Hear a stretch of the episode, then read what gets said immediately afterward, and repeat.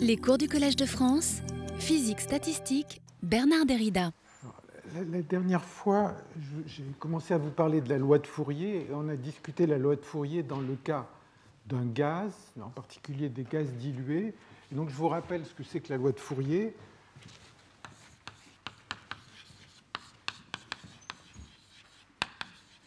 Vous imaginez que vous avez un système de longueur L en contact avec deux thermostats, donc des températures différentes. Donc c'est un des cas les plus simples de système hors d'équilibre, puisque euh, on atteint un régime stationnaire. Et la loi de Fourier nous dit que le courant d'énergie qui va traverser le système est proportionnel à 1 sur L, la taille du système, et disons si la différence de température est faible, ça va être de la forme D fois TA moins TB. TA et TB sont les températures des deux thermostats. Alors, l'explication habituelle, c'est d'imaginer que les collisions sont importantes pour permettre d'atteindre un équilibre local.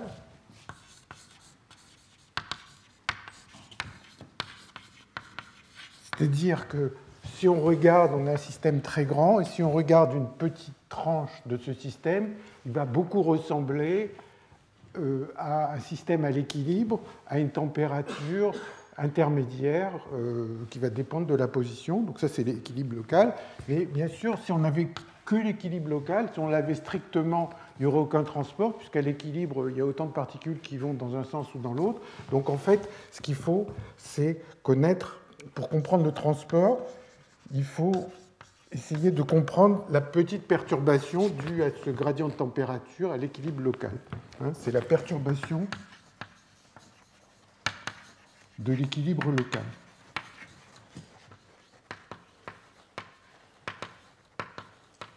Et on, verra euh, la prochaine fois, en fait, à propos des gaz sur réseau, qu'il y a un principe qui est un principe de minimisation de la création d'entropie qui permet de, par exemple, de trouver une méthode variationnelle pour cette perturbation. Alors, ce qu'on avait vu, c'est le calcul, bien sûr, le plus facile, c'est celui du gaz parfait. Donc, dans le cas du gaz parfait, bah, il n'y a pas de collision. Donc, euh, il n'y a pas de collision. Le transport donc, est balistique on n'atteint pas d'équilibre local. Hein. J'avais écrit euh, la distribution de vitesse à n'importe quel point du système et on trouve une somme de deux gaussiennes. Des particules qui vont vers la droite, c'est une maxwellienne euh, à la température TA, ceux qui vont vers la, celles qui vont vers la gauche à la température TB. Donc on n'a pas d'équilibre local et donc on n'a pas la loi de Fourier. Et on trouve en fait, si on veut, tient cette formule, on trouve un D qui est proportionnel à L et, euh, on peut calculer le coefficient facilement. Alors, dans le cas des gaz réels,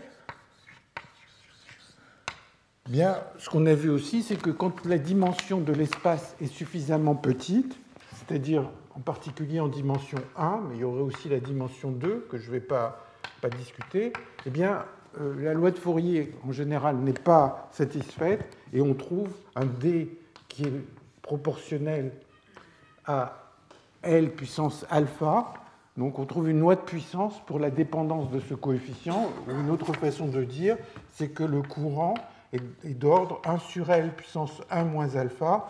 Et ça, c'est ce qui s'appelle la loi de Fourier anormale. Et c'est ce qui fait couler beaucoup d'encre depuis euh, euh, une vingtaine d'années en particulier, parce que ça a été euh, beaucoup observé dans les simulations. Et c'est quelque chose qui n'est pas facile à expliquer et où les théories sont en train de d'être mise en œuvre, mais pour l'instant, il n'y a pas une théorie facile qui va permettre de calculer ce D. Alors, ce que je vais essayer de discuter aujourd'hui, c'est un cas un peu plus, un cas un peu plus compliqué, mais qui euh, va ouvrir aussi d'autres perspectives. C'est celui des chaînes d'oscillateurs. Donc,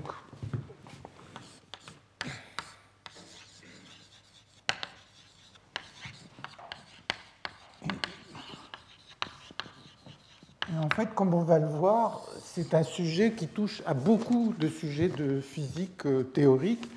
et donc qui fait que souvent c'est assez compliqué de suivre toute la littérature à cause du nombre de, sujets auxquels ça peut toucher. Alors, le, type de modèle, c'est assez simple. Hein. On va s'intéresser à, à solide, mais isolant. Donc, pour, euh, imaginer aussi des solides conducteurs, mais dans des solides conducteurs, il y a une partie de l'énergie qui va être transportée par les électrons. Donc on imagine que ce n'est pas le cas. Donc le solide, isolant, ça n'est rien de plus qu'un réseau. Bon, ici je dessine un réseau carré, à trois dimensions, ce serait des réseaux plus compliqués. Bon, donc vous avez des particules qui interagissent entre elles, donc qui vont être reliées par des espèces de ressorts qui vont faire que chaque particule. Alors pourquoi des ressorts? Parce que dans la réalité, il y a un potentiel d'interaction entre une particule et ses voisines, et que si on est à basse température, eh bien, il va y avoir des, espèces de petites vibrations, et on va pouvoir représenter l'énergie d'interaction par une espèce de ressort plus ou moins compliqué entre ces particules. Donc vous avez des particules comme ça, et à gauche et à droite, vous allez mettre des thermostats température TA et TB. Et la question, c'est, comme précédemment, c'est d'essayer de dire des choses, de pouvoir estimer, calculer le courant d'énergie à travers ce type de système. Alors, la donnée, la seule donnée qu'on a, ça va être un Hamiltonien, qui va être donc l'énergie de ce système, qui va être donnée simplement par les énergies cinétiques des particules. Donc ici, je, fais dans le cas je l'écris dans le cas à une dimension, donc il va y avoir les impulsions des particules,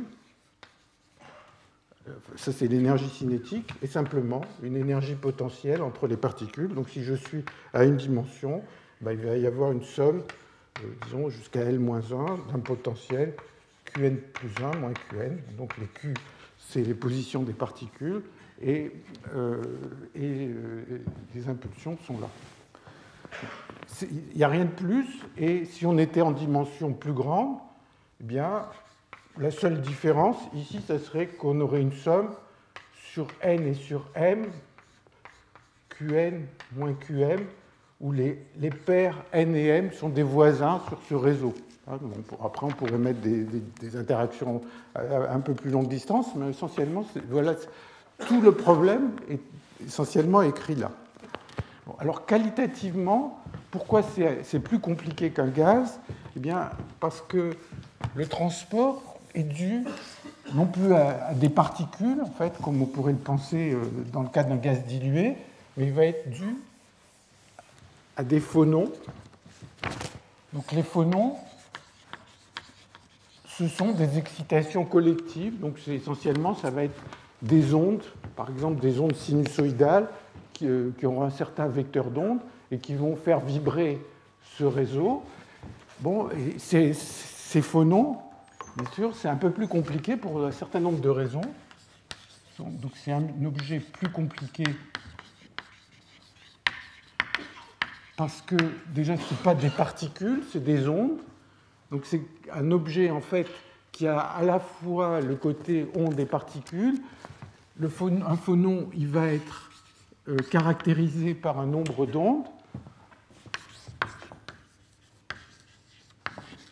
Et donc, quand ce nombre d'ondes va être d'ordre 1 sur la taille du système, ça va être des ondes qui vont essentiellement, il va y avoir une onde qui est une sinusoïde qui va prendre tout le système ou une sinusoïde qui a quelques nœuds à travers le système. Donc là, vraiment, ça va être le côté onde qui va jouer. Par contre, quand on va avoir des cas beaucoup plus grands que 1 sur L, ça va être plutôt, on va pouvoir penser à un gaz de, de et un gaz de particules. Donc là, ça va être plutôt une onde, et ici, ça va être particule.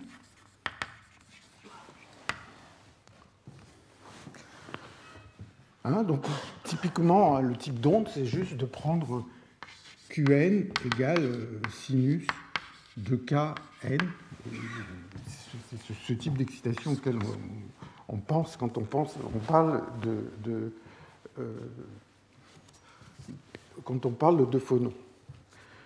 Alors, une petite autre difficulté, enfin il y en a plusieurs autres, c'est que le nombre k, qui joue le rôle de l'impulsion des particules, en fait ce nombre k, bon, je fais à une dimension, le nombre k est compris entre 0 et 2pi, disons sur A, si A est le pas du réseau.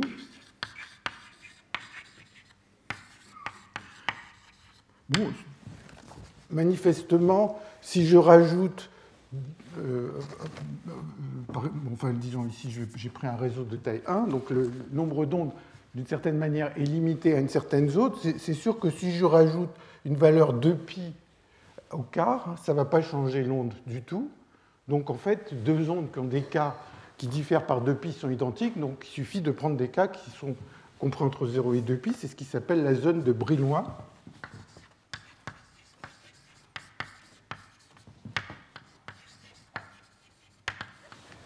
Et en fait, euh, ça a l'air d'être un peu anecdotique, mais euh, quand on imagine qu'on pense en termes de particules, les cas jouent le rôle des vitesses ou des impulsions des particules, et quand il va y avoir des collisions entre particules, eh bien, euh, ce qu'on a l'habitude de faire, c'est de dire que la somme des impulsions est conservée lors d'une collision.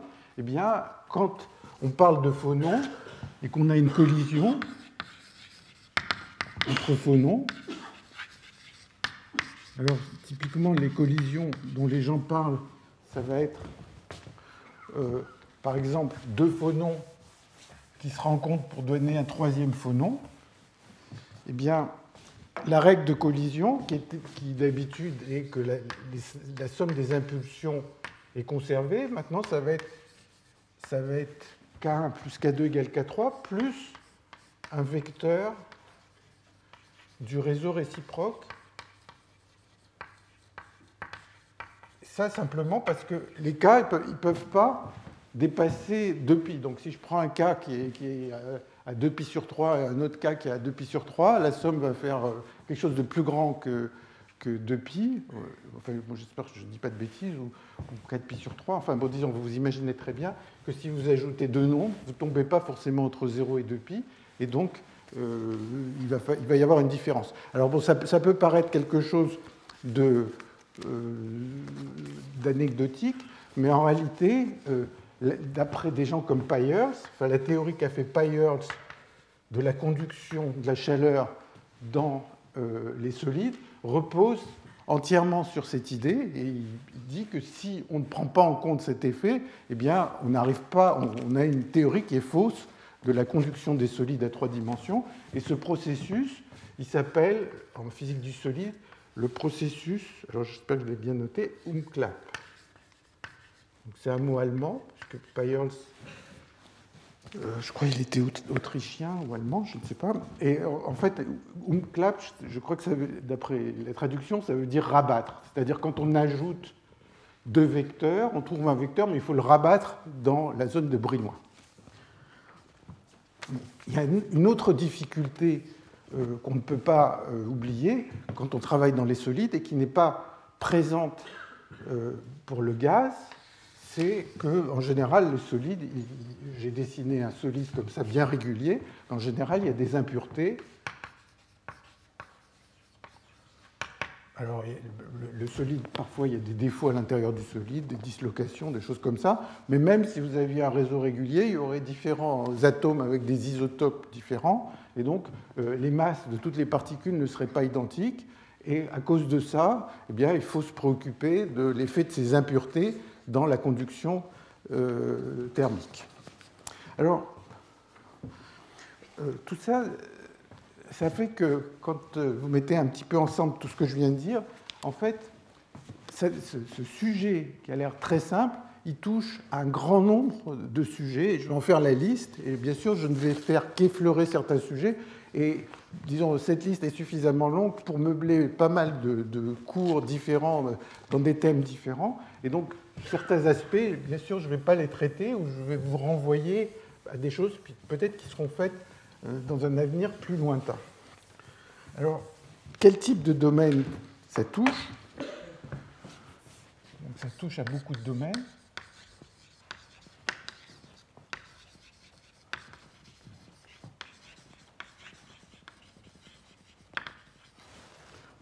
D'abord, bah, simplement, on a ces atomes avec cette énergie qui vont avoir une dynamique hamiltonienne, et donc ça touche à la théorie des systèmes dynamiques.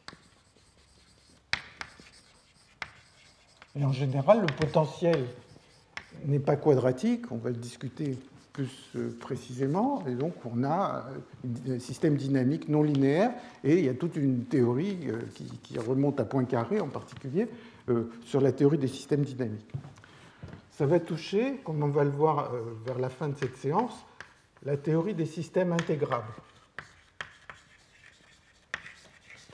C'est-à-dire de systèmes pour lesquels qui n'arrivent pas à se mettre à l'équilibre parce qu'ils ont beaucoup de quantités conservées. Alors, on verra tout à l'heure euh, la chaîne de Toda, qui est un système de particules en interaction, un réseau comme ça euh, d'oscillateurs couplés, qui s'appelle la chaîne de Toda, pour lesquels on peut montrer, et en fait le, calcul est assez même élémentaire, qu'il euh, y a un très grand nombre de quantités qui sont conservées. Alors, il y a un autre domaine auquel ça touche, c'est la théorie des systèmes désordonnés. Donc, ici, j'en dirai quelques mots, mais bien sûr, je vais relier ça, par exemple, à la question de la localisation d'Anderson, mais que je ne vais pas vraiment traiter cette année. Sans doute, dans le futur, il y aura des cours sur les, systèmes désordonnés. Ça touche aux équations stochastiques,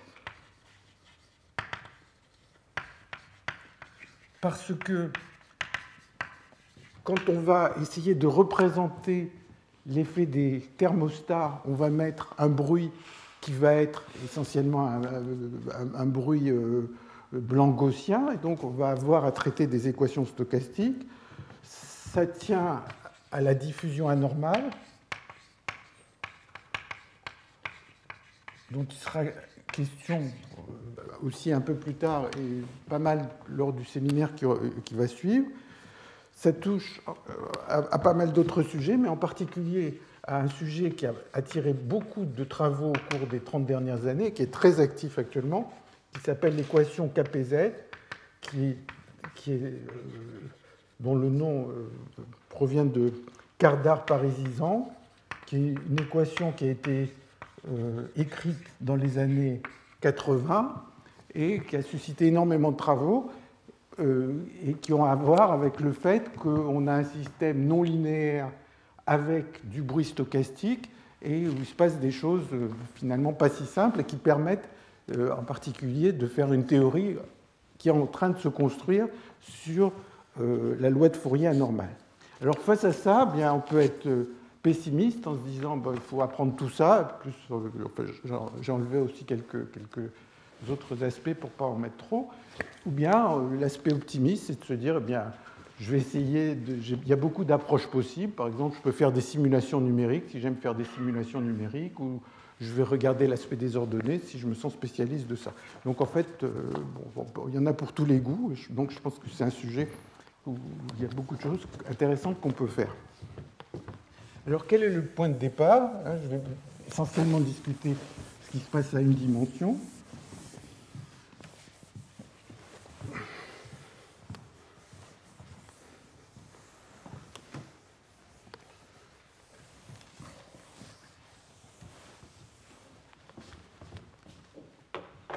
le point de départ,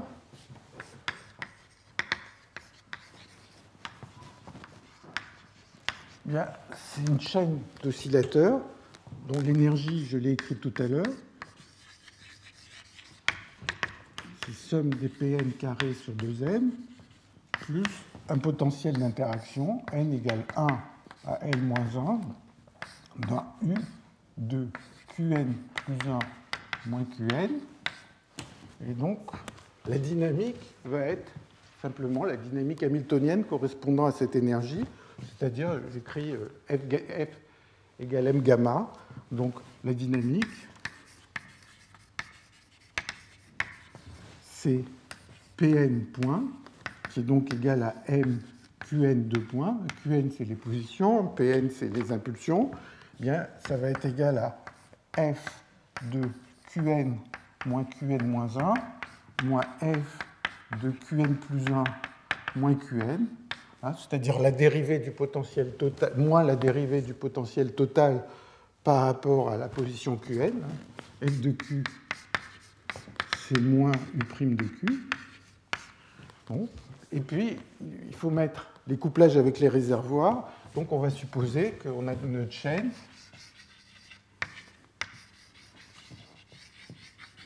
Et puis qu'ici, il y a un réservoir à la température TB et là, la température TA. Et on le met par un bruit stochastique qui est, euh, comme on l'avait vu euh, l'an dernier, euh, c'est de, de, mettre une force de Langevin. C'est-à-dire, sur le premier site, on va mettre une force de Langevin, Q1 point, plus un bruit qui dépend du temps, un bruit blanc gaussien sur le premier site, et puis sur le dernier site, pareil, delta de n et de l fois moins gamma q point l plus état b de t. Donc ces, ces bruits, eh bien, ils vérifient état A égale état B égale 0 et état A de t, état A de t' égale 2kTA gamma fois delta de t moins t'. Pour, pour A et pour B, c'est la même chose avec la température TB. Ici, j'ai mis le même frottement pour les, deux, pour les deux bords. On pourrait mettre des frottements différents pour les deux bords. Alors maintenant, donc ça, c'est vraiment le modèle de, du solide à une dimension. On a ces forces, on a un potentiel. Maintenant, on peut se poser la question de comment on mesure le flux de chaleur pour ce problème. Donc, quelle est, quelle est la formule qu'il faut utiliser pour le flux de chaleur? Alors, la formule va être la chose suivante. Je vais l'écrire, puis je vais vous expliquer comment on la trouve. C'est que le flux de chaleur va être égal. Alors, a priori, il faudrait dire le flux de chaleur à quel endroit? Ça va être le flux de chaleur ici entre n et n plus 1 eh bien, ça va être donné par. Ça va être entre n-1 et. Entre le site n-1, n0-1 et le site n0, pardon, ça va être qn0 point fois f de qn0 moins qn0 moins 1. Et donc ça, on va le moyenner, et ça, c'est ce qui va donner le flux de chaleur. Alors, bon, disons, comment on arrive à cette formule? Eh C'est assez élémentaire.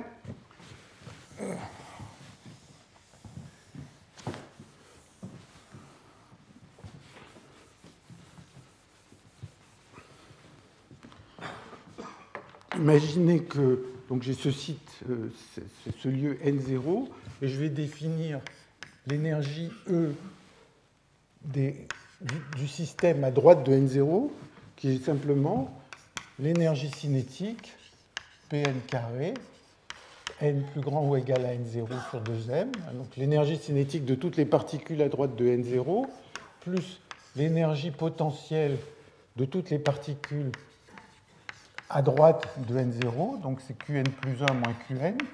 Donc ça, c'est juste la partie de l'énergie de la chaîne qui est à droite de n0. Et maintenant, je, euh, dérive ceci, ce n plus grand ou égal à n0 par rapport à dt. Bon, bah, il va y avoir, euh, euh, ça va donner somme sur n de Pn, Pn point sur 2m, plus somme sur n, Qn point, moins Qn plus 1 point, fois f de Qn plus 1 moins Qn. Hein, donc j'imagine que je me place à un endroit euh, loin des bords. Hein. On peut faire le calcul aussi si on est juste sur les sites qui sont couplés au thermostat, mais là j'imagine ça.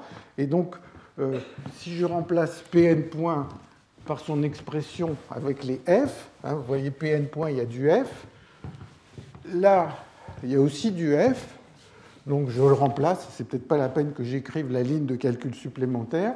Bien, il y a des, QN points qui vont apparaître, hein, parce que, pardon, déjà il n'y a pas de 2, excusez-moi, il n'y a pas de 2 quand je dérive.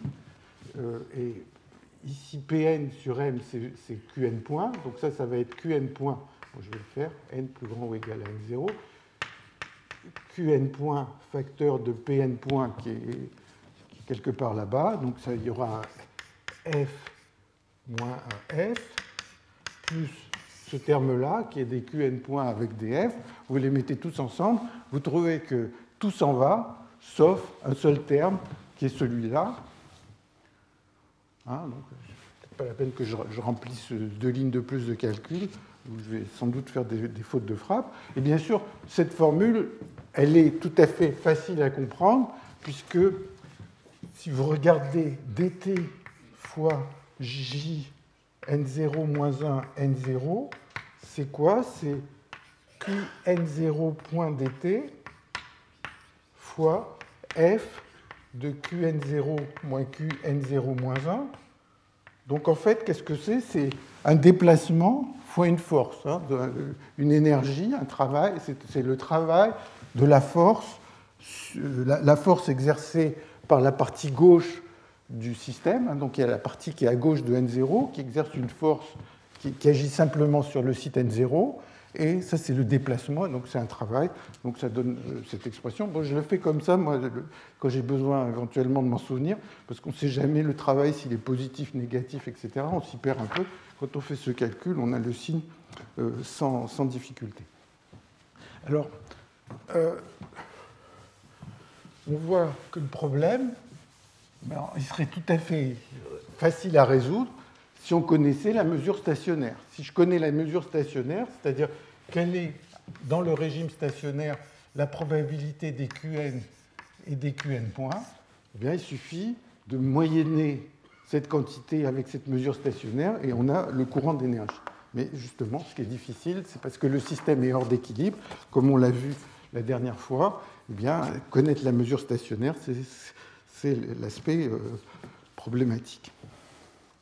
Alors, exactement comme il y avait le cas du gaz parfait, eh bien, il y a l'équivalent dans le cas de la chaîne d'oscillateurs, qui est la chaîne harmonique.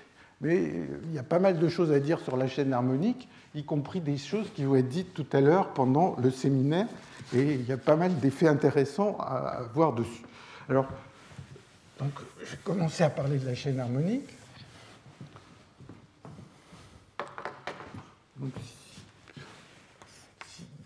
Vous suivez un peu des numéros, ça serait 5, 1. La chaîne harmonique.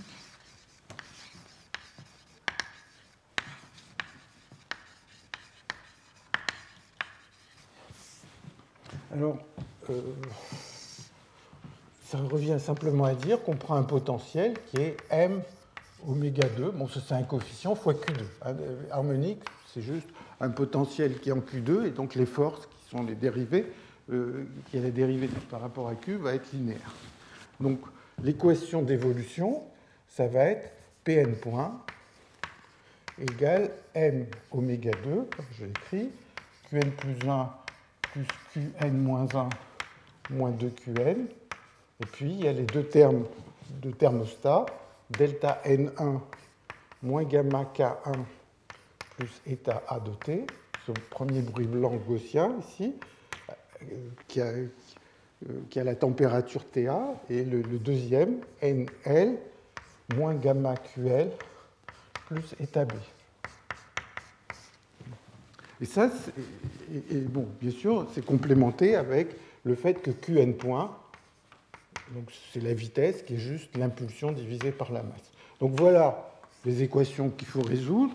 Et ça, c'est un problème qui a été résolu il y a 50 ans par Rieder, Lebowitz et Libre, euh, qui est un problème faisable, facile, mais fastidieux à faire. C'est-à-dire, je vais vous expliquer pourquoi il est facile à, traiter, et puis euh, pourquoi c'est fastidieux. Donc essentiellement, on peut calculer tout, sauf que finalement, faire les calculs, on préfère croire les gens qui l'ont fait plutôt que de les faire soi-même, parce que c'est un peu embêtant. Alors pourquoi c'est facile? Eh Bien, si je construis un vecteur que j'appelle W, qui va contenir toutes les quantités qui sont, qui sont là, c'est-à-dire tous les Pn, donc il y aura P1, PL, et puis Q1, QL, hein, va avoir toutes ces coordonnées. Alors, si vous regardez euh, la forme de, ces équations d'évolution, eh bien, ça va être que la dérivée de W par rapport à T ben, c'est quelque chose qui est linéaire dans tous les Q. Donc c'est une matrice, moi je l'écris moins n, enfin vous l'appelez plus m si vous préférez, c'est une matrice fois ce W plus, donc la matrice elle va prendre tous les, tous les termes linéaires qui sont là, et puis il y a plus un bruit. Le bruit c'est juste, le bruit c'est juste la partie état A et état B. Donc c'est quelque chose qui est linéaire et plus un bruit. Et donc toute l'évolution va être linéaire. Donc comme je le dis, les calculs vont être faisables. Euh, il va simplement falloir euh, euh, travailler avec cette matrice. Cette matrice, elle a une espèce de, de, grande régularité parce qu'elle elle est tridiagonale ou des choses comme ça. Donc en fait, il y a énormément de choses qu'on peut faire. Il suffit de passer dans l'espace de Fourier et de travailler bah, avec ça. Bon, il y a deux types de, composantes, l'impulsion, euh, la position, donc ça rend la vie un peu plus compliquée.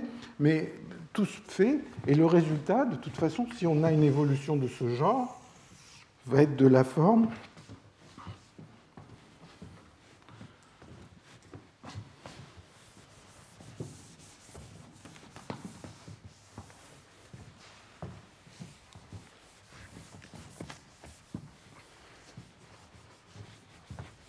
être de la forme euh, l'écrire ici. Euh, w à l'instant t, j'aurai toutes les composantes, égale e puissance moins mt fois w de 0 à l'instant initial, plus intégrale de 0 à l'infini, euh, pardon, de 0 à t de e puissance moins m t moins t', le bruit à l'instant t'.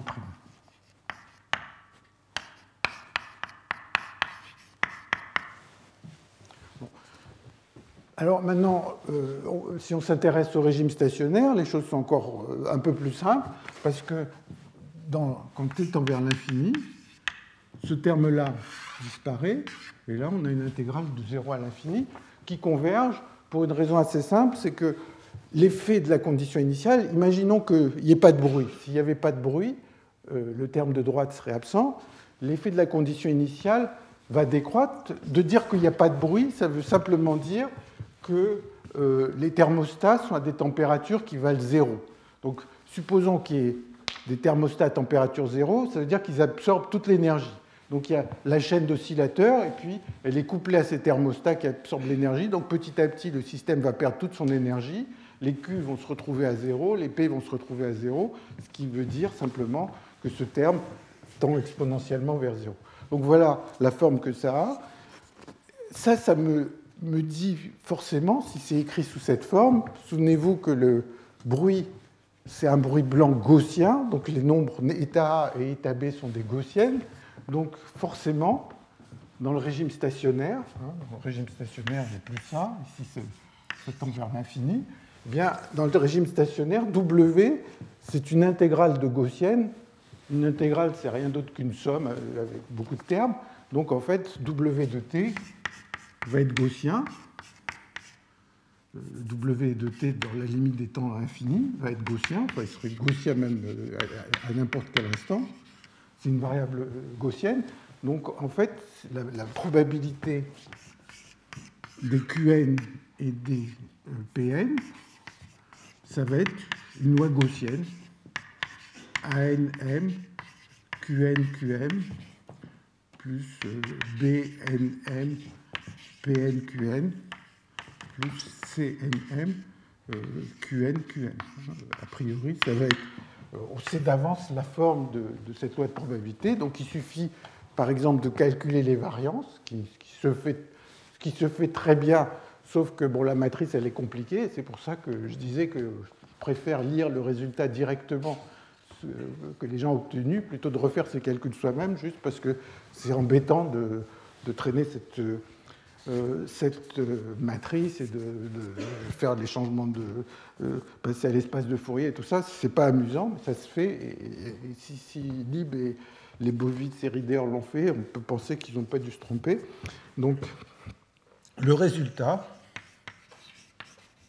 de tout ça, c'est que J est indépendant de L. Donc on a encore un transport balistique. Et, donc, si on veut un message simple, eh bien on se dit, c'est comme le gaz parfait, au lieu d'avoir des particules qui ont une trajectoire balistique, maintenant il y a des phonons qui ont une trajectoire balistique, ils traversent tout le système sans interagir, et donc euh, on a le même type de transport, on n'a pas une loi de Fourier, on a un transport balistique. Euh, balistique. Bon, alors, quand on fait ce calcul, on peut bien sûr euh, essayer de penser au, euh, profil de température de ce système. Alors, comme, vous le savez, quand le système est à l'équilibre, la température, on peut la mesurer de, différentes façons, mais quand il est hors d'équilibre, on peut avoir différentes définitions de la température qui ne vont pas toutes coïncider. Ici, par exemple, on peut se dire, je vais définir la température à partir de l'énergie cinétique moyenne de la particule numéro n. Alors, comme on, peut avoir accès à la distribution des Pn et des Qn, pardon, ici j'aurais dû mettre Pn, Pn, Pn, comme, on a toute la distribution, normalement, hein, il suffit de déterminer ses coefficients. Comme je vous l'ai dit, c'est un peu pénible à faire, mais, ça ne pose aucun, problème profond. Eh bien, on peut avoir accès comme ça au profil de température et on observe un profil de température qui est essentiellement constant. Quand elle est grand, elle est essentiellement constante, sauf sur un ou deux sites au début. Donc ici, c'est la position. Si on a la position L, position X, et ça, ça serait la température ou l'énergie cinétique en fonction de X. Donc le système ne s'équilibre pas. Je vous rappelle que dans le cas de du gaz parfait, on avait quelque chose qui était tout à fait constant aussi, mais euh, localement, la distribution n'était pas gaussienne. Euh, alors ici, c'est un petit peu différent. Alors, mais, mais, de toute façon, on arrive au transport, à un transport qui est balistique. Alors, il y a quelque chose aussi de classique hein, qui ne va pas du tout surprendre les, experts, c'est que quand on s'intéresse à la chaîne harmonique, encore une fois, donc avec un F et une force là qui est linéaire, eh bien, le système ne s'équilibre pas. Non-équilibration du système, de la chaîne harmonique.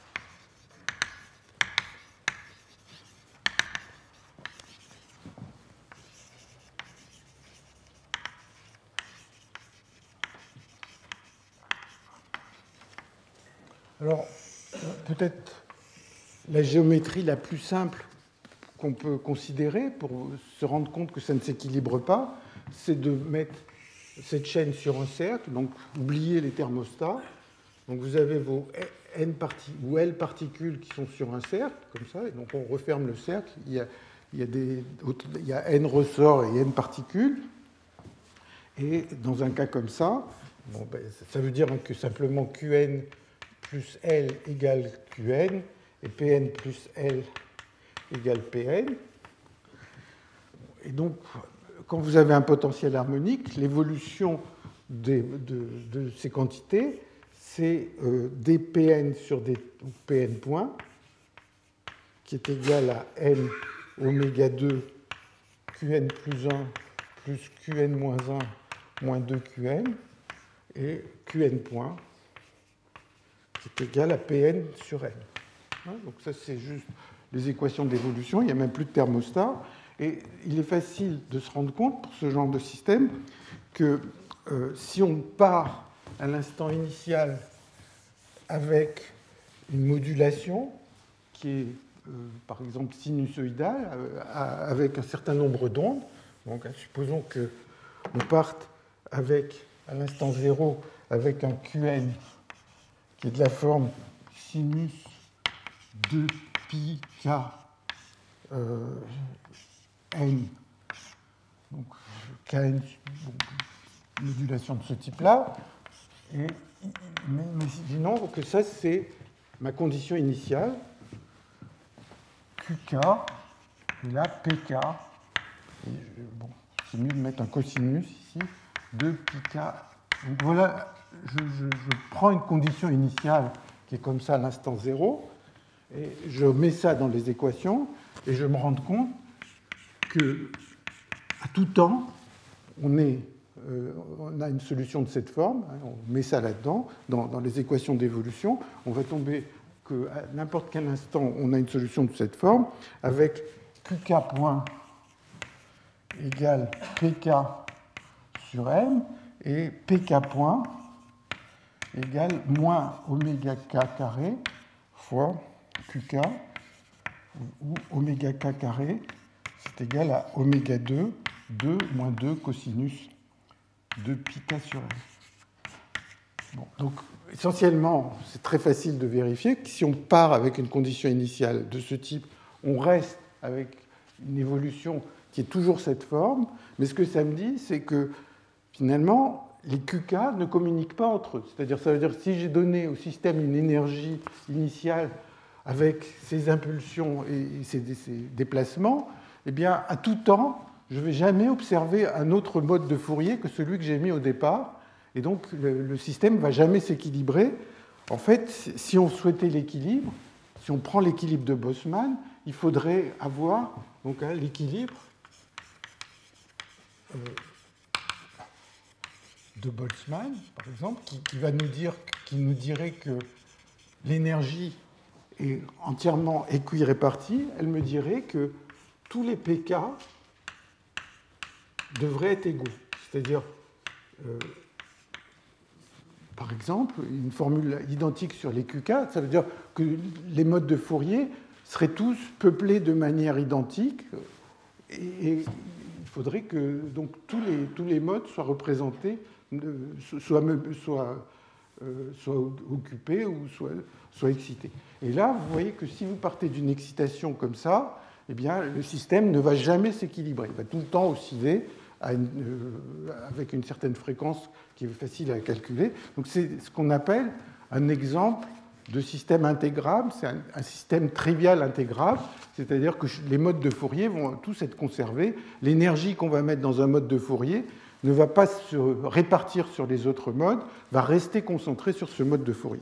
Donc c'est un exemple trivial de système intégrable.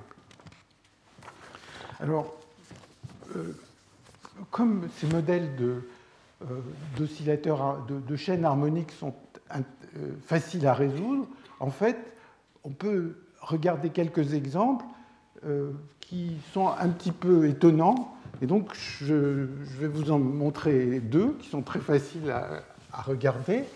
Et euh, je les ai extraits d'un article qui date de 2003 de Ekman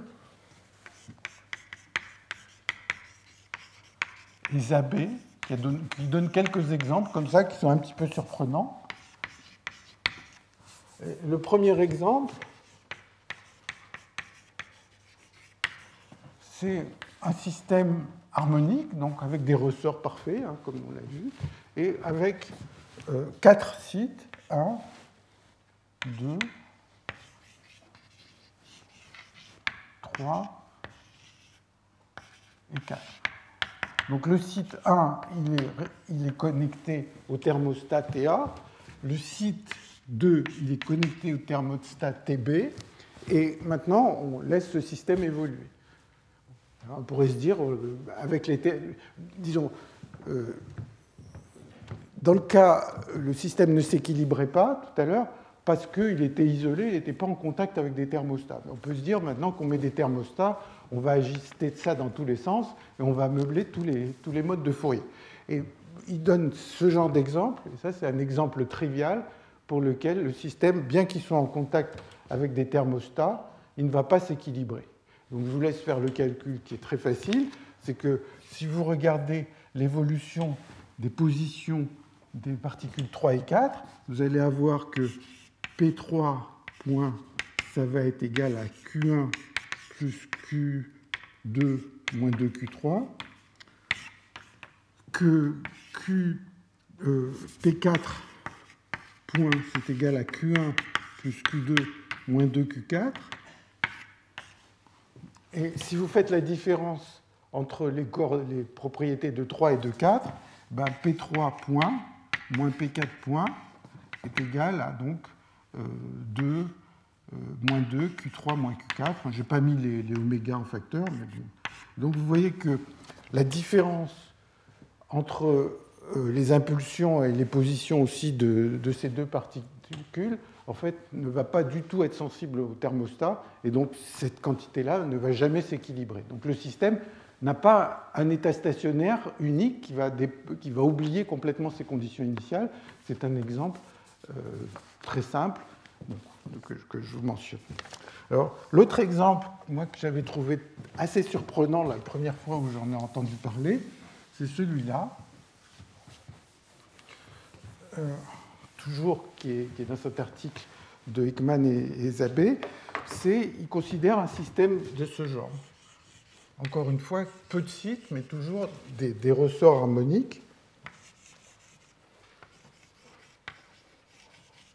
Alors en fait, je ne sais pas s'il n'y a, pas de craie de couleur ici, euh, y en a. Donc en fait, dans, dans, leur exemple, il y a deux types de ressorts. Donc il y en a, il y a des ressorts que je mets en rouge et d'autres que je mets en blanc. Et les ressorts rouges, ils ont une force qui donne égale à 40. Et, donc ça, c'est la, disons, la constante d'élasticité du, ressort. Et là, des ressorts 20, de, force 20. Maintenant, ils mettent tous ces, sites en contact avec des thermostats. Donc, résoudre ce type de problème, ça va juste être, puisqu'il y a six sites, euh, travailler avec une matrice qui est 6 par 6 et essayer de se débrouiller avec, ce qui ne pose aucun problème euh, euh, théorique particulier, c'est juste de faire un calcul avec une matrice un petit peu grande. Et donc là, ils mettent en contact avec un thermostat à la température 10, un thermostat à la température 7, thermostat à la température 3,6, bon, 6,8, peu importe, et ils regardent le courant d'énergie. Et la chose surprenante, c'est qu'il trouve un courant d'énergie en haut qui va dans le sens attendu. Si c'est chaud, là c'est froid, il voit un courant d'énergie. En bas, il voit un courant d'énergie plus surprenant qui va du. Donc c'est le courant moyen, ce n'est pas des fluctuations, qui va du froid vers le chaud. Et la surprise aussi, c'est qu'avec ces valeurs des paramètres, ici, il n'y a, a pas de courant d'énergie du tout en moyenne. Donc apparemment, il n'y a aucun transfert d'énergie en moyenne entre le haut et le bas, mais malgré tout, ce couplage permet d'avoir un flux d'énergie dans le bon sens en haut et un flux d'énergie dans, le mauvais sens en bas. Et ça, c'est simplement dû à l'effet des fluctuations. Disons, si on négligeait, s'il n'y avait pas de fluctuation, ben, on pourrait supprimer complètement ce couplage, et bien sûr, le système du bas ne pourrait pas fonctionner, puisque en moyenne, on ne peut pas avoir de, l'énergie qui, va monter, qui va monter le gradient de température. Donc ça, c'est juste pour illustrer le rôle des fluctuations.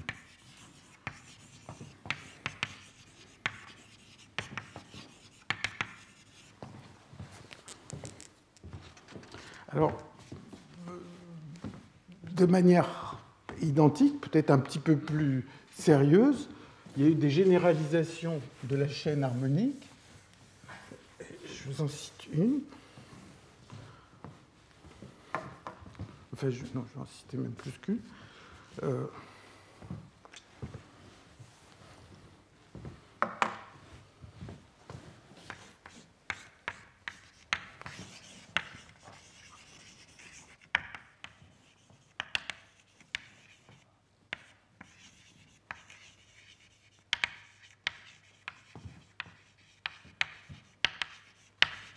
il y a une généralisation, je crois, qui est à. Enfin, je mettrai la référence précise dans les notes. Je crois que c'est dû à Bonetto et Lebovitz, qui ont pris la même chaîne harmonique que précédemment.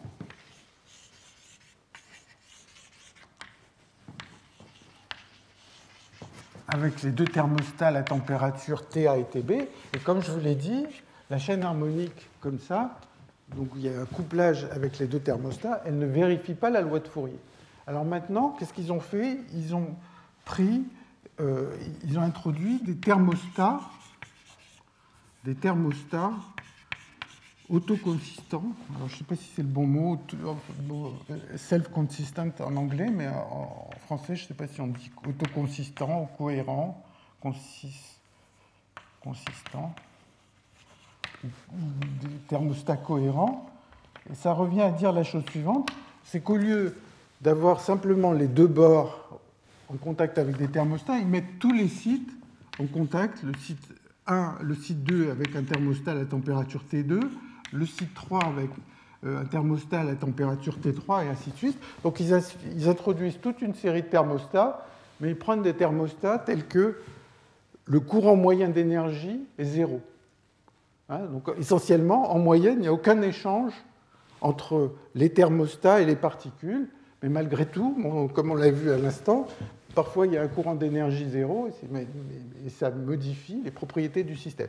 Eh bien, quand ils mettent ces thermostats autocohérents, donc tels qu'ils ajustent, ils ajustent leur température de façon à ce que le courant d'énergie soit zéro, eh bien, ils trouvent loi de Fourier. Hein, donc ça change complètement euh, les propriétés du système, puisque simplement de mettre ces thermostats autocohérents, euh, ça, conduit à la loi de Fourier. Alors, l'autre euh, généralisation dont je vais parler brièvement, mais qui touche au domaine des systèmes désordonnés, c'est de considérer l'effet des impuretés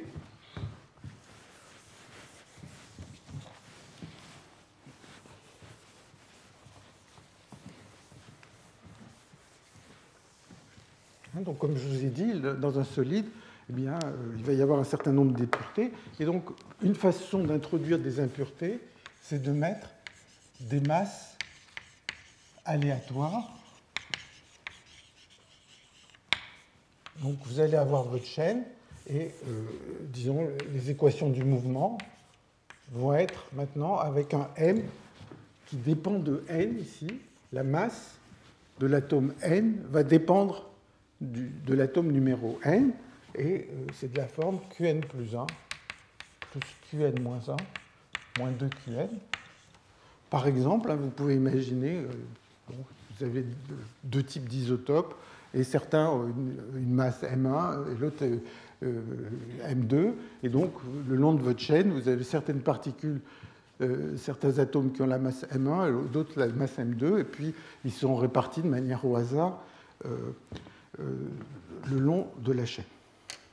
Alors, en fait, ce problème-là, euh, il ressemble énormément, il est très proche d'un problème qui, est apparu, en fait, euh, sur lequel des gens, qui a commencé à être compris il y a 60 ans, même plus, c'est la localisation d'Anderson. Localisation d'Anderson.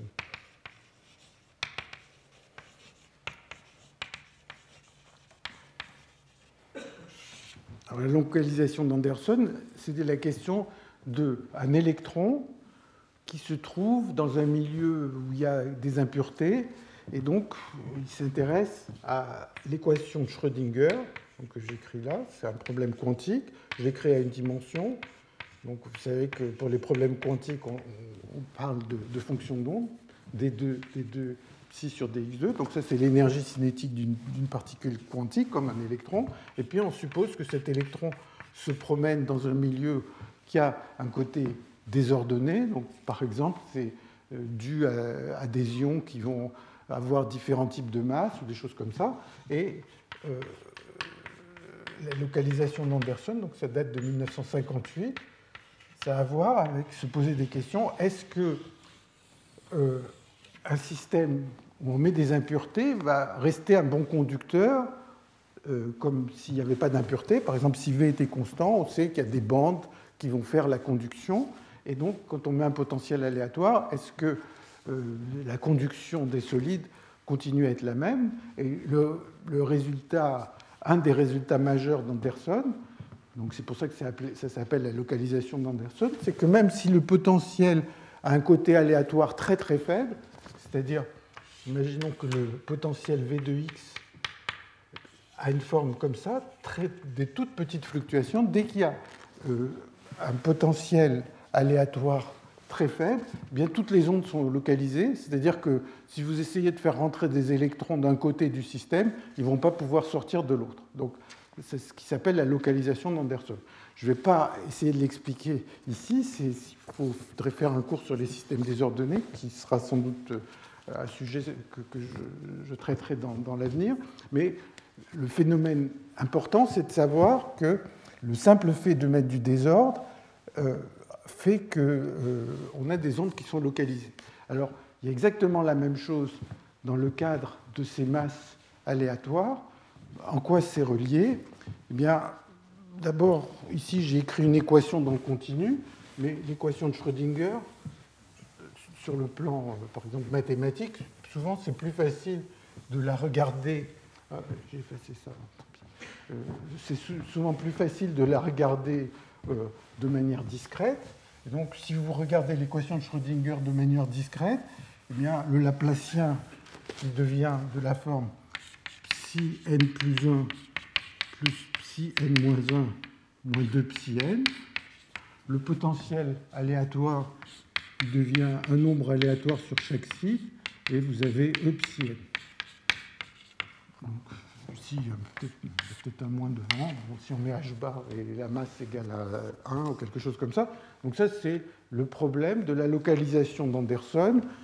Une onde avec un terme aléatoire et de, montrer que, par exemple, les, ondes, en fait, pourquoi ça s'appelle la localisation? C'est parce que les modes propres, au lieu d'être délocalisés, comme on l'a vu pour les, les, ondes sinusoïdales qui se répartissent sur l'ensemble de l'échantillon, eh bien là, les ondes vont être localisées. Il y a quelques sites qui vont vibrer à une certaine fréquence, et puis dès qu'on s'éloigne d'un certain centre, eh bien, ça décroît. si on prend une autre valeur propre, ben, l'endroit où c'est localisé sera différent mais finalement toutes les ondes dans ce système sont localisées.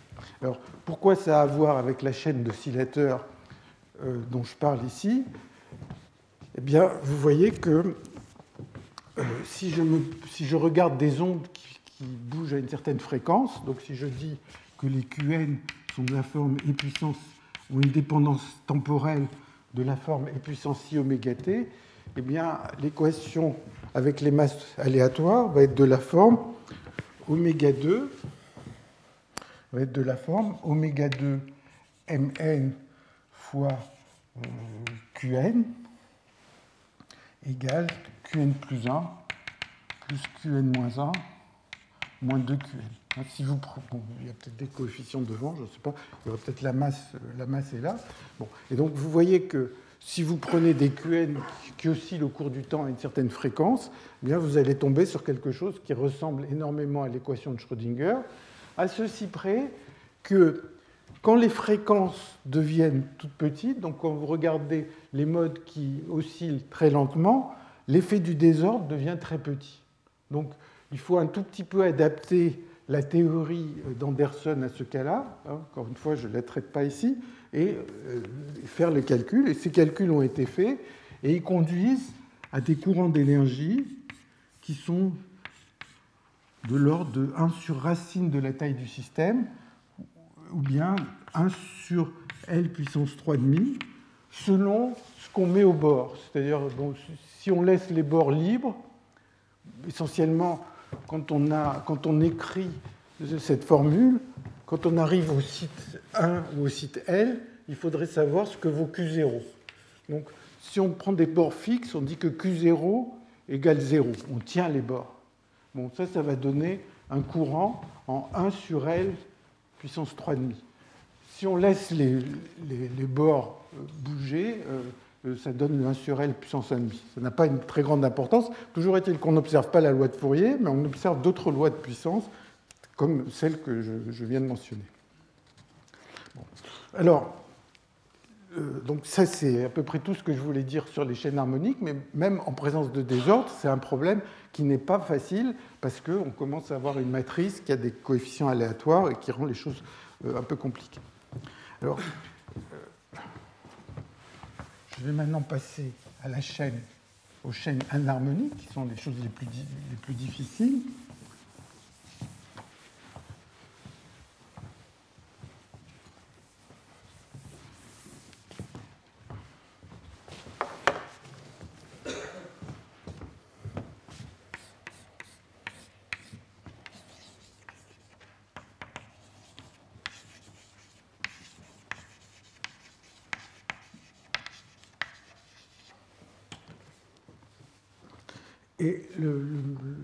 Cas le plus standard que les gens regardent, c'est la chaîne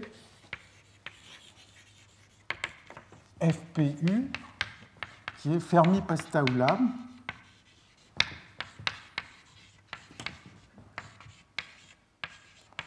qui consiste en fait à simplement prendre un potentiel qui n'est pas harmonique, et ce potentiel, il, va être de la forme U de Q égale, alors je prends euh, qui sont dans la littérature, K2 sur 2Q2, donc ça c'est l'aspect euh, harmonique, plus K3 sur 3Q3, plus K4, Q4 sur 4. Mettre le 3 et le 4 au dénominateur, c'est juste une définition des, des paramètres. Et donc, pourquoi ça porte ce nom de euh, Fermi-Pastaolam? Alors, il y a eu tout ce séminaire la dernière fois, je ne vais pas euh, revenir dessus de manière trop précise, mais c'est parce que euh, en, 1953, bien, il, y a, eu un, rapport qui a été publié à propos d'une expérience numérique. Numérique. Donc par Fermi Pastaoulam. Et en fait, euh, à l'époque, euh, il y avait peu de gens, peu de théoriciens ou peu de, scientifiques qui utilisaient des ordinateurs. Donc, en fait, la personne qui a fait tout le travail numérique, c'est Marie Tsangou. Donc, ça date de 1953.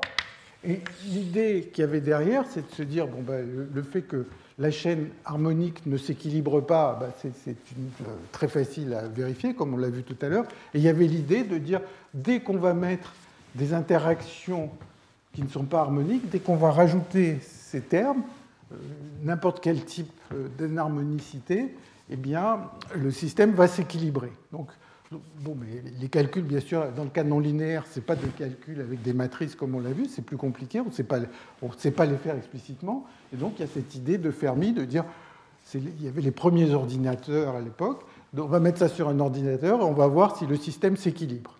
Et le résultat, c'est, comme vous le savez, que cette expérience numérique a montré que malgré les non-linéarités, le système ne s'équilibre pas. C'est-à-dire tous les modes de Fourier qui devraient être tous occupés de manière euh, avec des énergies comparables, eh bien, ce n'est pas ce qui était observé. On observait que les modes qu'on avait excités au départ conservaient une bonne partie de l'énergie et l'énergie ne se répartissait pas comme on l'attendait pour un système à l'équilibre. Donc, euh, ça ne s'équilibre pas.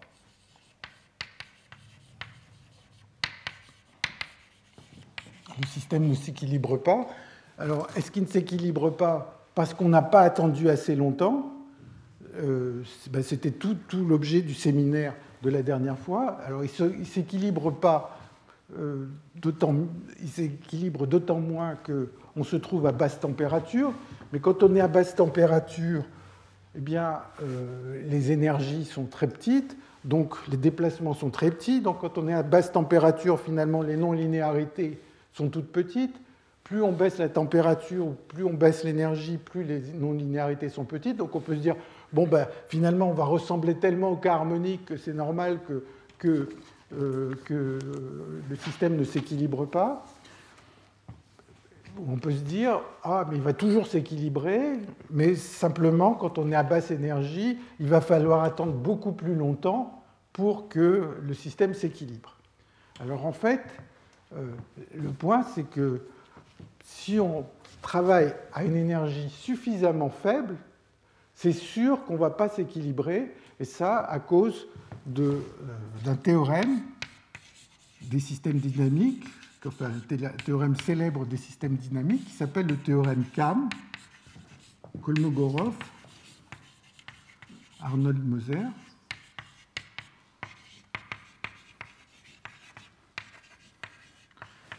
Donc apparemment qui date de, il est daté de 63, mais apparemment c'est Kolmogorov qui l'avait compris dans les années 50. Et ce théorème de Kolmogorov, euh, Arnold Moser, dit la chose suivante si vous avez un système intégrable, donc dans notre cas, euh, j'en parle dans ce cas particulier, si vous avez un système harmonique et que vous rajoutez des toutes petites constantes, vous le perturbez un tout petit peu par des choses qui sont non linéaires pourrait se dire, bon, ben, le non linéaire, il va casser l'aspect harmonique, il va faire que toutes ces constantes du mouvement que l'on avait précédemment vont disparaître. Et eh le théorème Kolmogorov-Arnold-Moser, il fait une espèce de théorie de perturbation. Bien sûr, il ne calcule pas le terme général de la théorie de perturbation, mais ils sont capables de le borner et de montrer que l'aspect euh, intégrable, l'aspect qu'il y a beaucoup de quantités conservées, va persister si on prend des anharmonicités suffisamment faibles. Donc ça, c'est un grand théorème de, la théorie euh, des systèmes dynamiques. Donc ça veut dire, et pour moi j'ai trouvé ça assez étonnant, parce que très souvent le physicien se dit, bon, bah, le cas harmonique, je sais le faire, je rajoute les anharmonicités, je vais faire une petite théorie de perturbation. Et puis je vais voir ce que me donne cette théorie de perturbation en supposant que ces coefficients sont petits et d'essayer comme ça de, faire des calculs. Et le théorème Kolmogorov-Arnold-Moser me dit c'est pas la peine.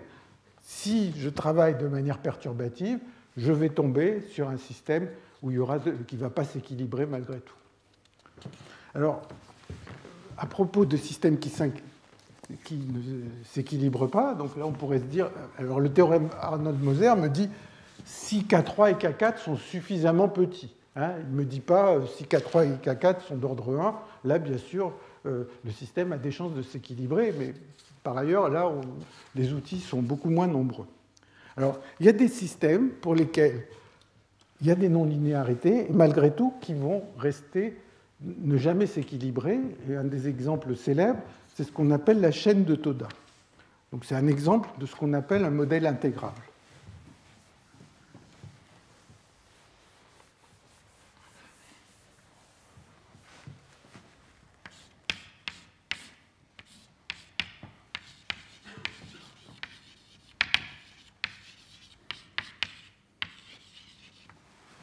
Date des années 1967. Et donc, il y a en fait de montrer que le système est intégrable euh, date du début des années 70, en particulier avec un, article de, Michel Hénon. Mais je vais essayer de vous montrer que c'est facile à voir que la chaîne de Toda euh, n'est pas intégrable. Ça fait appel à ce qu'on appelle les paires de l'axe. Père de Lax. Lax, c'est un mathématicien euh, américain. Je crois que ça date des années 68 euh, quelque chose comme ça, des paires de Lax. Donc je vais vous parler de ça rapidement. Donc qu'est-ce que c'est que la chaîne de Toda? Eh bien, la chaîne de Toda, c'est encore euh, des oscillateurs couplés, mais avec des couplages non linéaires. Donc il y a l'énergie cinétique, plus une énergie potentielle. Et euh, le, point de la chaîne de Toda, c'est juste une forme particulière de potentiel qui est non linéaire et pour lequel on va montrer que le système ne s'équilibre, pas. Et donc, le potentiel qui choisit, donc c'est pas, si je change un peu ce potentiel, bien évidemment, on va trouver que le système, enfin, la raison qu'on aura avancée ne s'appliquera pas. Donc c'est un potentiel qui dépend donc de la distance et qui est donné par une puissance moins q moins 1 plus q, c'est-à-dire le début du développement de l'exponentiel. Hein. Donc ça, serait le développement de l'exponentiel, et puis on a, on a, enlevé une partie linéaire. cette partie linéaire ne joue aucun rôle hein, dans les forces. Donc vous pourriez dire je prends un potentiel qui est juste l'exponentiel. Et bien sûr, si vous écrivez les équations du mouvement, eh c'est Pn point qui va être e puissance moins Qn moins Qn moins 1 moins e puissance moins Qn plus 1 moins Qn. Et Qn point. Et donc, euh, ce qu'on va montrer, sans que ça soit trop difficile, c'est que ce système ne va jamais s'équilibrer. Il va y avoir, c'est ce qu'on appelle un système intégrable, il va avoir beaucoup de quantités conservées. Alors comment ça peut se voir? Ça, peut se voir à partir d'une propriété qu'on appelle les paires de l'axe. Et les paires de l'axe, c'est la chose suivante. Donc c'est un tout petit exercice mathématique que je vous euh, indique. c'est de dire, supposez que vous avez, donc paire de l'axe, supposez que vous avez deux matrices. P de T ou L de T et P de T. en le disant maintenant, comme il s'appelle Peter Lax, c'est peut-être pour ça que ça s'appelle P et L, c'est ses initiales, et donc qui dépendent d'un paramètre. Pour nous, le paramètre, ça va être le temps. Et supposons qu'on a, fabriqué deux matrices comme ça, telles que l'évolution de la matrice L est donnée par L fois LP, le commutateur, c'est-à-dire L, LP moins PL. Hein, donc, supposons qu'on ait construit à partir des coordonnées, on va le construire tout à l'heure, deux, euh, deux, matrices qui, dont l'évolution de l'une est donnée par cette formule, et l'autre, euh, peu importe son évolution. Alors, toutes les valeurs propres de L, toutes les valeurs propres de L de L euh, ne dépendent pas du temps, ne dépendent pas du temps.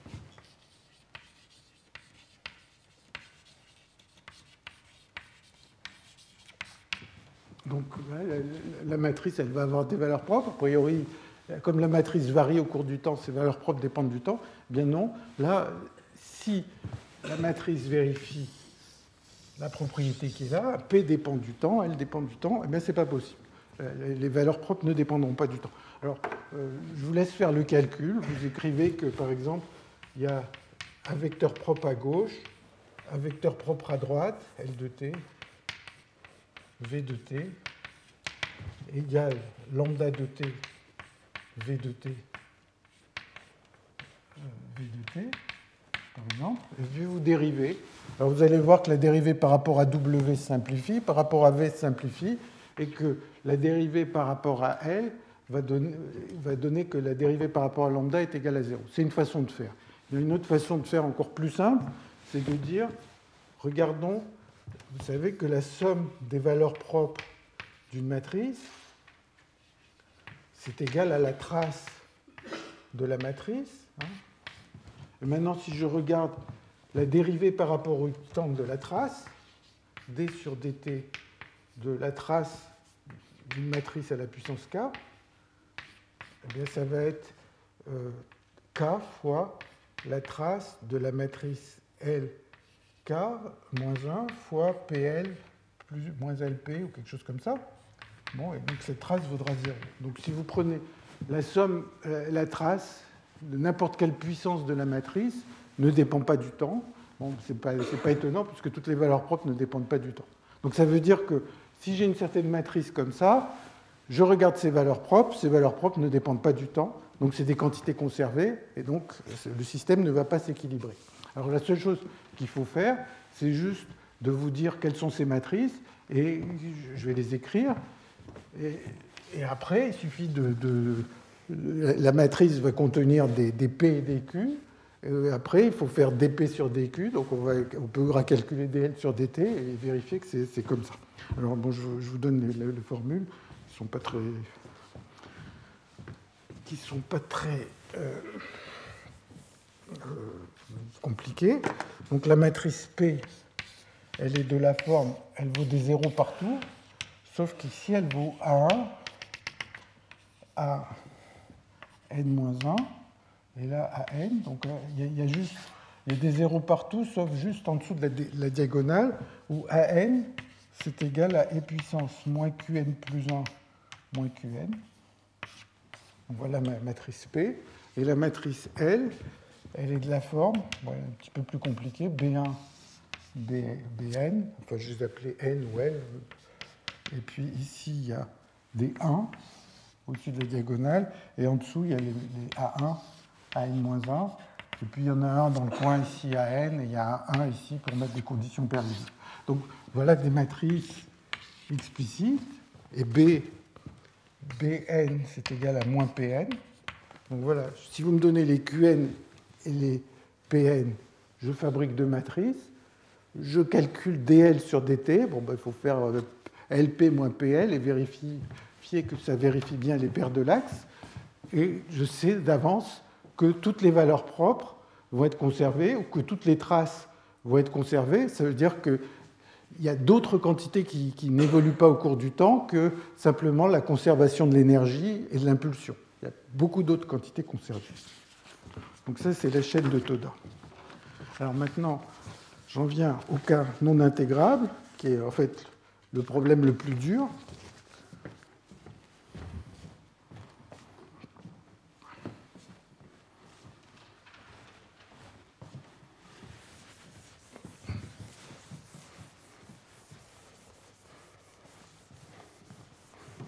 Donc, euh, essentiellement, la théorie est en train de, se développer, mais on en, est encore à un stade où on ne peut pas calculer le coefficient euh, euh, proportionnel à 1 sur L pour des, pour des systèmes finis.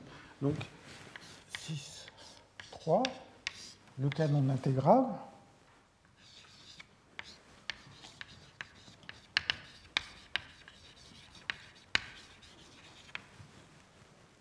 Alors, un des premiers exemples pour lesquels les gens ont observé euh, la loi de Fourier anormale, c'est un article de Atano, qui est aussi japonais, qui a pris la chaîne de Toda avec des masses alternées. Hein, dans la chaîne de Toda, toutes les atomes ont exactement la même masse. Bon, si vous mettez M1, M2, M1, M2, etc., comme on l'avait vu dans le cas de, gaz de particules avec des masses alternées, eh bien, le système apparemment cesse d'être intégrable et on observe la loi de Fourier anormale. Il y a beaucoup de simulations qui ont été faites par Livy et al. Alors peut-être, je ne sais pas si je l'ai déjà cité tout à l'heure, mais il y a un, livre récent dont euh, Stefano les prix est un, éditeur qui date de 2016 et qui s'appelle euh, qui s'appelle euh, transport bon, ce sera dans mes notes mais c'est transport en basse dimension. Transport en basse dimension qui, qui, contient plusieurs articles euh, qui vont donner des exemples de de systèmes pour lesquels on observe la loi de Fourier anormale.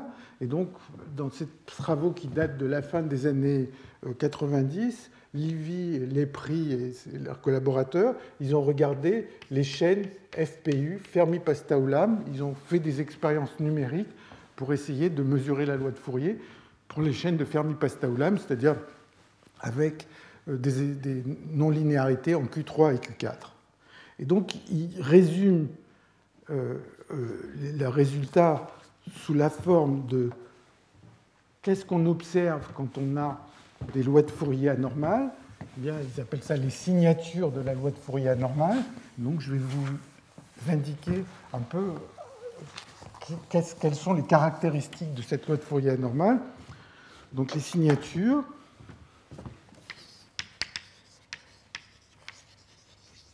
de loi de Fourier anormale.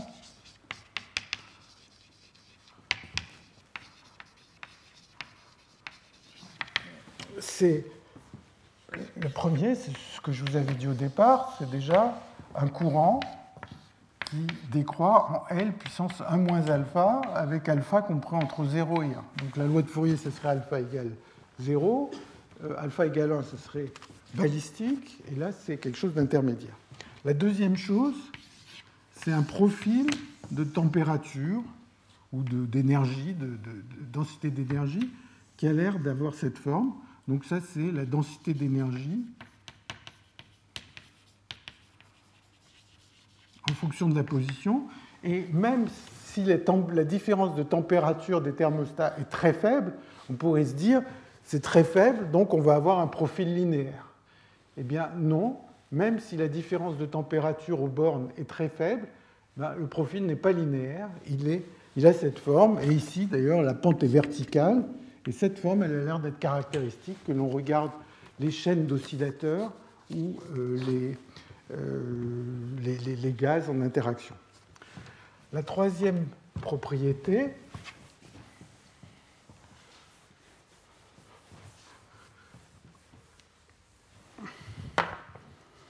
la troisième propriété, c'est d'avoir, si on a un système infini, des corrélations de courant qui décroissent en loi de puissance, 1 sur t puissance 1 moins delta. Donc euh, voilà, encore un exposant. Donc euh, les corrélations ne sont pas euh, exponentielles dans le temps. Si on a une, chaîne d'oscillateurs comme ça, disons à l'équilibre, hein, donc ça c'est les corrélations d'équilibre pour une chaîne infinie, eh bien on va avoir des, fluctuations de courant, ces fluctuations de courant ne décroissent pas euh, rapidement, elles décroissent, on dit algébriquement, en fait, c'est une loi de puissance. Et la quatrième caractéristique, euh, ils en donnent d'autres, mais je ne vais pas vous euh, en donner trop, c'est des temps caractéristiques taux qui divergent en k puissance moins z. C'est-à-dire, supposer que vous avez une excitation qui est sinusoïdale, par exemple, vous partez avec euh, des énergies cinétiques qui dépendent de l'espace comme une sinusoïde, comme on l'a vu tout à l'heure, et on peut se dire, bon, bah, le système, s'il s'équilibre, il va y avoir une espèce de temps caractéristique qui va voir cette, euh, sinusoïde s'amortir. Et ce temps caractéristique, il dépend du nombre d'ondes, mais il en dépend d'une manière qui fait que les grandes longueurs d'onde ont beaucoup de mal à s'équilibrer, puisque plus, K est petit, plus ce temps est long. Hein. les grandes longueurs d'onde, ça correspond au nombre d'ondes petits. Et donc, on a des temps de relaxation qui sont très lents, qui fait que, finalement, si on veut avoir une, image un peu, euh, un peu avec les mains, eh bien, on a parlé de ces phonons. Bon, mais les phonons, bah, ceux qui ont des faibles longueurs d'onde, ils s'amortissent très lentement. Donc, ces phonons de, de, grande longueur d'onde, pardon, phonons de grande longueur d'onde, ils vont s'amortir très lentement, et donc il va y avoir une espèce de transport presque balistique à cause de cet effet. Alors, pour résumer, dans l'état actuel des choses, malheureusement, faire un calcul euh, pour un système fini avec euh, d'oscillateurs anharmoniques, eh bien, pour l'instant, c'est trop dur. Et euh, les gens ont été obligés d'utiliser des modèles simplifiés qui sont des modèles stochastiques. Et ça, ça va faire la transition avec les modèles de gaz sur réseau sur lesquels on va, je vais discuter, où on peut faire beaucoup, beaucoup plus de, choses et où la théorie s'est beaucoup développée au, au cours d'une quinzaine d'années. Mais c'est des modèles avec une dynamique stochastique. Donc, euh, alors ici, aujourd'hui, je vais juste mentionner rapidement des, modèles qui sont un peu intermédiaires entre ces problèmes euh, euh, d'oscillateurs non linéaires et, les modèles stochastiques. La prochaine fois, je vais parler des gaz sur réseau, qui va être une façon assez différente de voir les choses, mais de manière, enfin, ce qu'on peut voir de manière intermédiaire, c'est des modèles stochastiques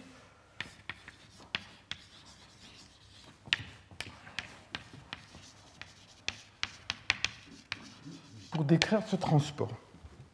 Alors, jusqu'à présent, donc les, chaînes euh, anharmoniques qu'on a vues jusqu'à présent, eh bien, elles avaient une dynamique déterministe et des réservoirs stochastiques. Hein, tout le bruit était dans dans la façon, dans, ce bruit gaussien qu'on mettait sur les réservoirs. Maintenant, on va passer à des situations où la dynamique interne du système est stochastique et où les réservoirs sont aussi stochastiques. on pourrait se dire, bon, on complique la vie, mais en fait, ça rend beaucoup de choses plus faciles. Par exemple, euh, à propos euh, des mesures de trouver les mesures stationnaires. Alors, euh, peut-être l'aspect qui a le plus, euh, qui, a, été, à mon avis, le progrès principal de, ce point de vue-là, c'est des travaux qui, sont euh, dus à Herbert Spohn, et qui sont actuellement en train d'être publiés, en particulier dans le livre de l'EPRI dont j'ai parlé tout à l'heure, qui sera dans les références, eh bien, euh, il y a un article de Spohn qui utilise de l'hydrodynamique euh, non linéaire fluctuante. Donc quand on dit euh, c'est de l'hydrodynamique, eh bien, on, imagine que l'on décrit des équations déterministes, et quand on rajoute le mot fluctuant, c'est-à-dire qu'on rajoute du bruit par rapport aux équations hydrodynamiques. Alors ça, c'est un sujet qui, est, relié, comme je disais, à l'équation KPZ, qui est relié à des problèmes de désordre et à beaucoup d'autres choses. Et donc, je ne pense probablement pas avoir le temps de le traiter cette année, mais c'est une des approches qui est les plus prometteuses à propos de, ces, ces chaînes d'oscillateurs couplés. Alors, il y a des modèles plus simples il y a un modèle extrêmement simple euh, que, les gens ont regardé, toujours euh, à partir de, ces, euh, travaux de, ces équipes italiennes. Donc, c'est ce qu'on appelle les marcheurs de Lévy. Je vais dire quelques mots. Et le, dernier modèle dont je vais parler, qui sera tout à fait relié au séminaire qui va suivre, qui est le HCME, qui est la chaîne. Alors, HCME, ça veut dire Harmonic Chain.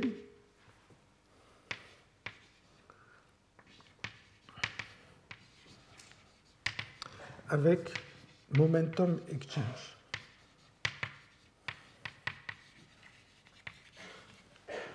Alors, juste euh, les marcheurs de Lévy, de quoi il s'agit?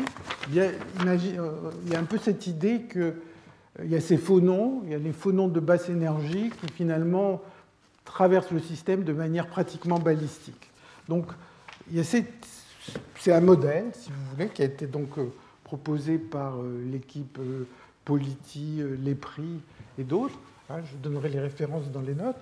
Et ce modèle est extrêmement simple il consiste à dire voilà, le transport d'énergie est effectué par des marcheurs de Lévy. Alors pourquoi Lévy entre dans cette histoire? C'est Paul Lévy, qui est un mathématicien probabiliste euh, français du début du XXe siècle.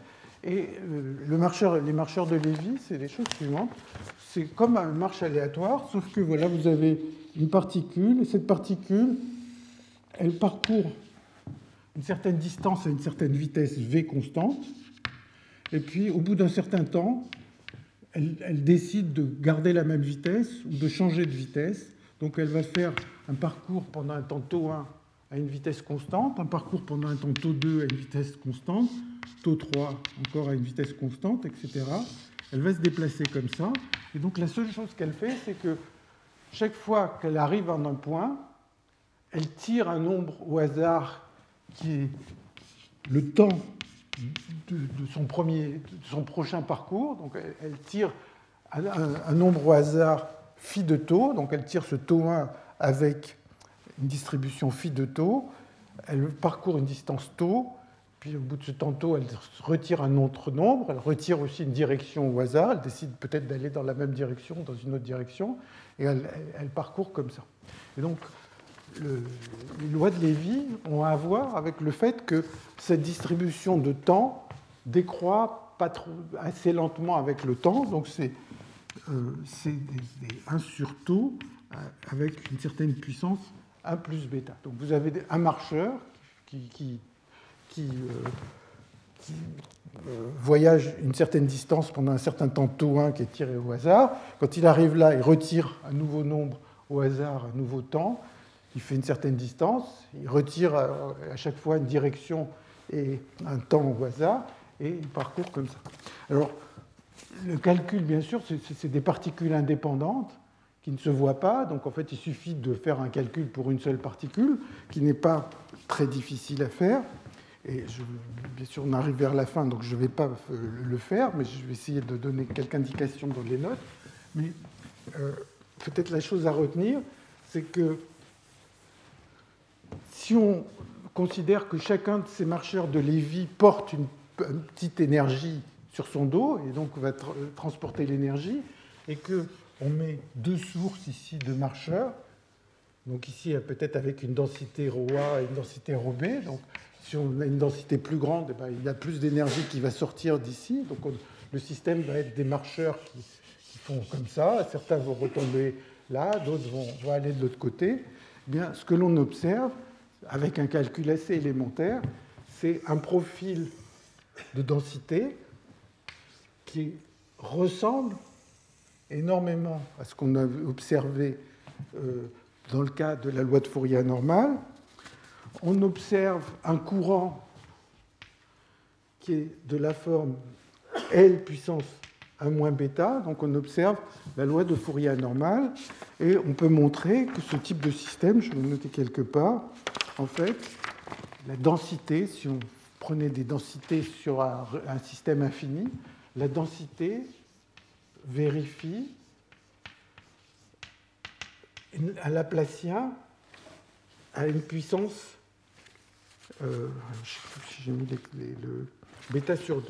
Donc en fait, on tombe sur euh, une équation de la chaleur fractionnaire. Au lieu d'avoir le Laplacien, on a le Laplacien à une certaine puissance. Alors on peut se dire qu'est-ce que ça veut dire d'écrire des choses comme ça? Ça veut simplement dire que si vous travaillez dans l'espace de Fourier, eh bien, un mode de Fourier avec le Laplacien normal, un, mode de Fourier s'amortit en puissance k2 fois t. Et ici, avec euh, le Laplacien fractionnaire, il va, décroître en puissance k puissance alpha fois t. Donc là, vous prenez des modes de Fourier, ils ne vont pas décroître euh, aussi vite que, sous l'effet de la diffusion, ils vont décroître plus lentement. Alors, ça, c'est un problème stochastique. Juste pour terminer, ça va faire le lien avec euh, le séminaire qui suit.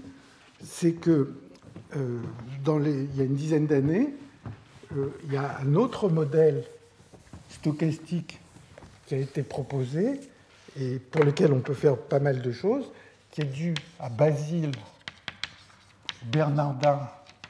Enfin, peut-être que c'est plus ancien que ça, je ne sais pas, mais en fait, c'est une, référence qui, qui, est citée partout, qui date de 2006.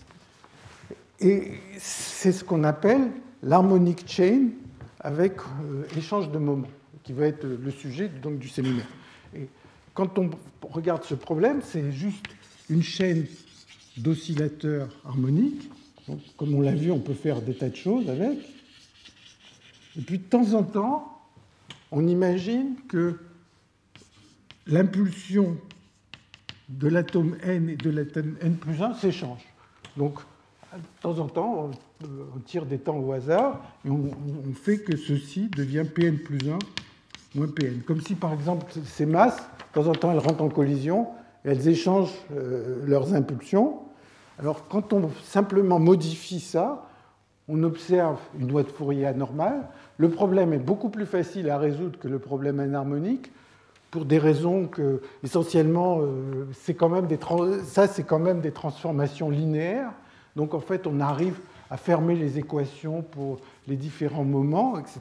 Donc, c'est plus facile, beaucoup plus facile que la chaîne anharmonique, mais ça donne une loi de Fourier anormale ça donne des temps de relaxation, ça donne une diffusion euh, euh, fractionnaire comme ça.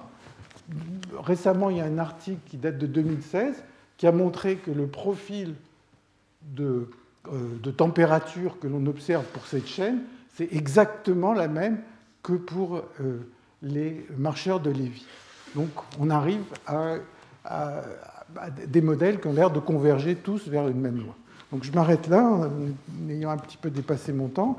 Je vous remercie. Je vous encourage beaucoup donc à écouter, ça sera en français, euh, le séminaire de Marielle Simon, qui, est, qui vient de l'INRIA. J'ai entendu récemment sur ce type de sujet, sur ce type de modèle, et j'avais trouvé son exposé très intéressant. Donc je vous encourage à y participer ou à y assister. Retrouvez tous les contenus du Collège de France sur www.colège-2-france.fr.